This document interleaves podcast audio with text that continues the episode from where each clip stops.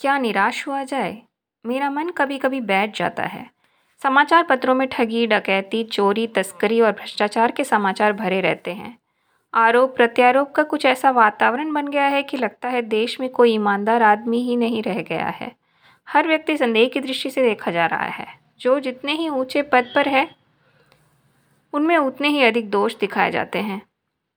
एक बहुत बड़े आदमी ने मुझसे एक बार कहा था कि इस समय सुखी वही है जो कुछ नहीं करता। जो कुछ भी करेगा, उसमें लोग दोष खोजने लगेंगे। उसके सारे गुण भुला दिए जाएँगे और दोषों को बढ़ा चढ़ा कर दिखाना, दिखाया जाएगा। दोष किसमें नहीं होते? यही कारण है कि हर आदमी दोषी अधिक दिख रहा है, गुणी कम या बिल्कुल ही नहीं। स्थिति अगर ऐसी है तो निश्चित, निश्चय ही चिंता का विषय है। क्या यही भारतवर्ष है जिसका सपना तिलक और गांधी ने देखा था? रविंद्रनाथ ठाकुर और मदन मोहन मालवीय का महान संस्कृति सभ्य भारतवर्ष किस अतीत के गहवर में डूब गया?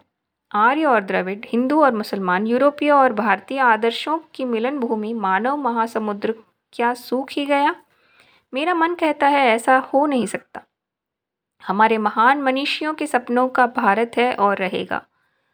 यह सही है कि इन दिनों कुछ ऐसा माहौल बना है कि ईमानदारी से मेहनत करके जीविका चलाने वाले निरीह और भोले भाले श्रमजीवी पिस रहे हैं और झूठ तथा फरेब का रोज़गार करने वाले फल फूल रहे हैं।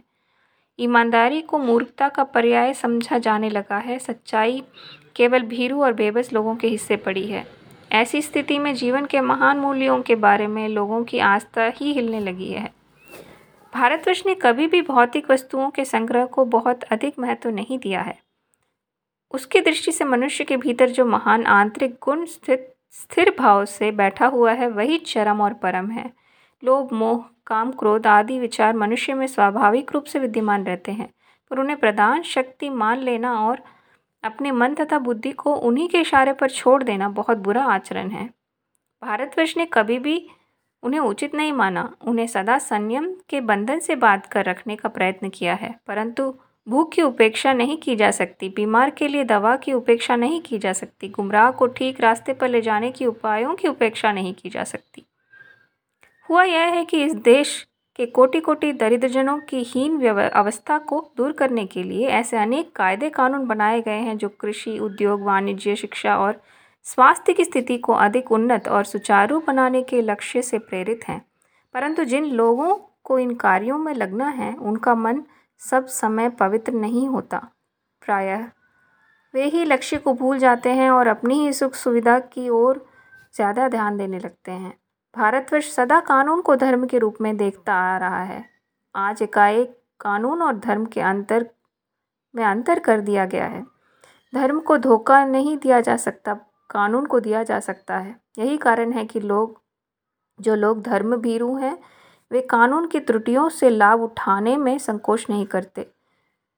इस बात के पर्याप्त प्रमाण खोजे जा सकते हैं कि समाज के ऊपरी वर्ग में चाहे जो भी हो रहा, होता रहा हो भीतर भीतर भारतवर्ष अब भी यह अनुभव कर रहा है कि धर्म कानून से बड़ी चीज़ है।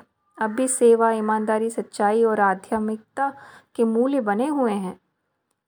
वे दब अवश्य गए हैं, लेकिन नष्ट नहीं हुए हैं। आज भी वह मनुष्य से प्रेम करता है, महिलाओं का सम्मान करता है, झूठ और चोरी को गलत समझता है, दूसरे को पीड़ा पहुँचाने को पाप समझता है। हर आदमी अपने व्यक्तिगत जीवन में इस बात का अनुभव करता है। समाचार पत्रों में जो भ्रष्टाचार के प्रति इतना आक्रोश है, वह यही साबित करता है कि हम ऐसी चीज़ों को गलत समझते हैं और समाज में उन तत्वों को तत्वों की प्रतिष्ठा कम करना चाहते हैं जो गलत तरीके से धन या मान संग्रह करते हैं।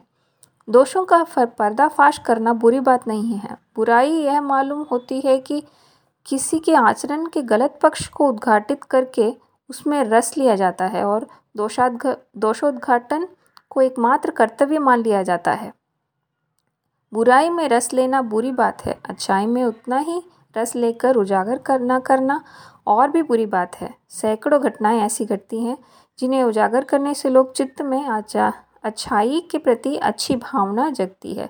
एक बार रेलवे स्टेशन पर टिकट लेते हुए गलती से मैंने दस के बजाय सौ रुपये का नोट दिया और मैं जल्दी जल्दी गाड़ी में आकर बैठ गया। थोड़ी देर में टिकट बाबू उन दिनों के सेकंड क्लास के डिब्बे में हर आदमी का चेहरा पहचानता हुआ उपस्थित हुआ।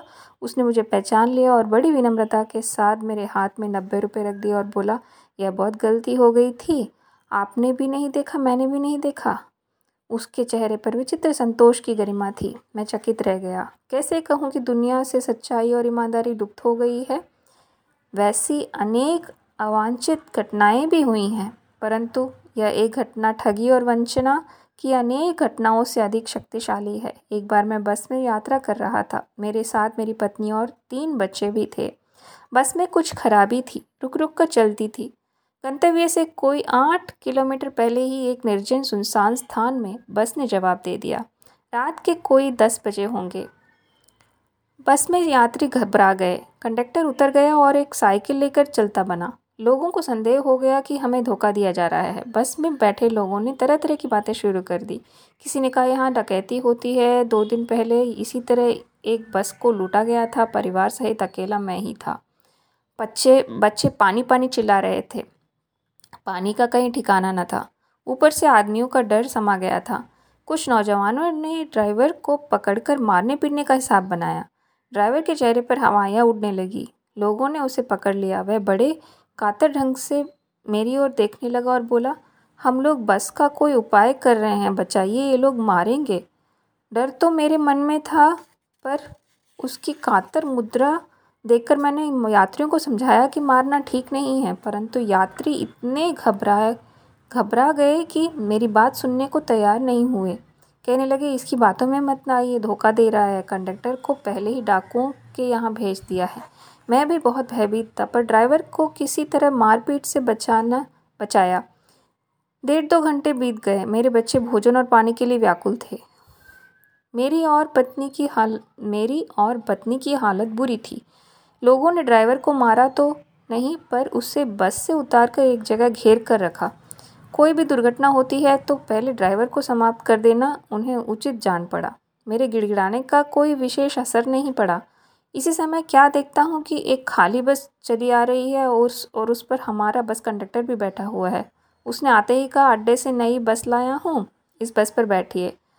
वह बस चलने लायक नहीं है। फिर मेरे पास एक लोटे में पानी और थोड़ा दूध लेकर आया और बोला, पंडित जी, बच्चों का रोना मुझसे देखा नहीं गया, वहीं दूध मिल गया, थोड़ा लेता आया। यात्रियों में फिर जान आई सबने उसे धन्यवाद दिया। ड्राइवर से माफ़ी मांगी और बारह बजे से पहले ही सब लोग उस बस अड्डे पहुँच गए। कैसे कहूँ कि मनुष्यता एकदम समाप्त हो गई? कैसे कहूँ कि लोगों में दया माया रह ही नहीं गई? जीवन में जाने कितनी ऐसी घटनाएँ हुए हैं जिन्हें मैं भूल नहीं सकता। ठगा भी गया हूँ, धोखा भी खाया है, परंतु बहुत कम स्थलों पर विश्वासघात नाम की चीज़ मिलती है। केवल उन्हीं बातों का हिसाब रखो जिनमें धोखा खाया है तो जीवन कष्टकर हो जाएगा, परंतु ऐसी घटनाएँ भी बहुत कम नहीं हैं। जब लोगों ने अकारण सहायता की है, निराश मन को ढांढस दिया है और हिम्मत बंधाई है। कविवर रविवन, रविंद्रनाथ ठाकुर ने अपने प्रार्थना गीत में भगवान से प्रार्थना की थी कि संसार में केवल नुकसान ही उठाना पड़े, धोखा ही खाना पड़े तो ऐसे अवसरों पर ही, हे प्रभु, मुझे ऐसी शक्ति दो कि मैं तुम्हारे ऊपर संदेह न करूँ। मनुष्य की बनाई विधियाँ गलत नतीजे तक पहुँच रही हैं तो इन्हें बदलना होगा। वस्तुतः आए दिन इन्हें बदले, बदला ही जा रहा है। लेकिन अब भी आशा की ज्योति बुझी नहीं है। महान भारतवर्ष को पाने की संभावना बनी हुई है, बनी रहेगी। मेरे मन निराश होने की ज़रूरत नहीं है। हज़ारी प्रसाद द्विवेदी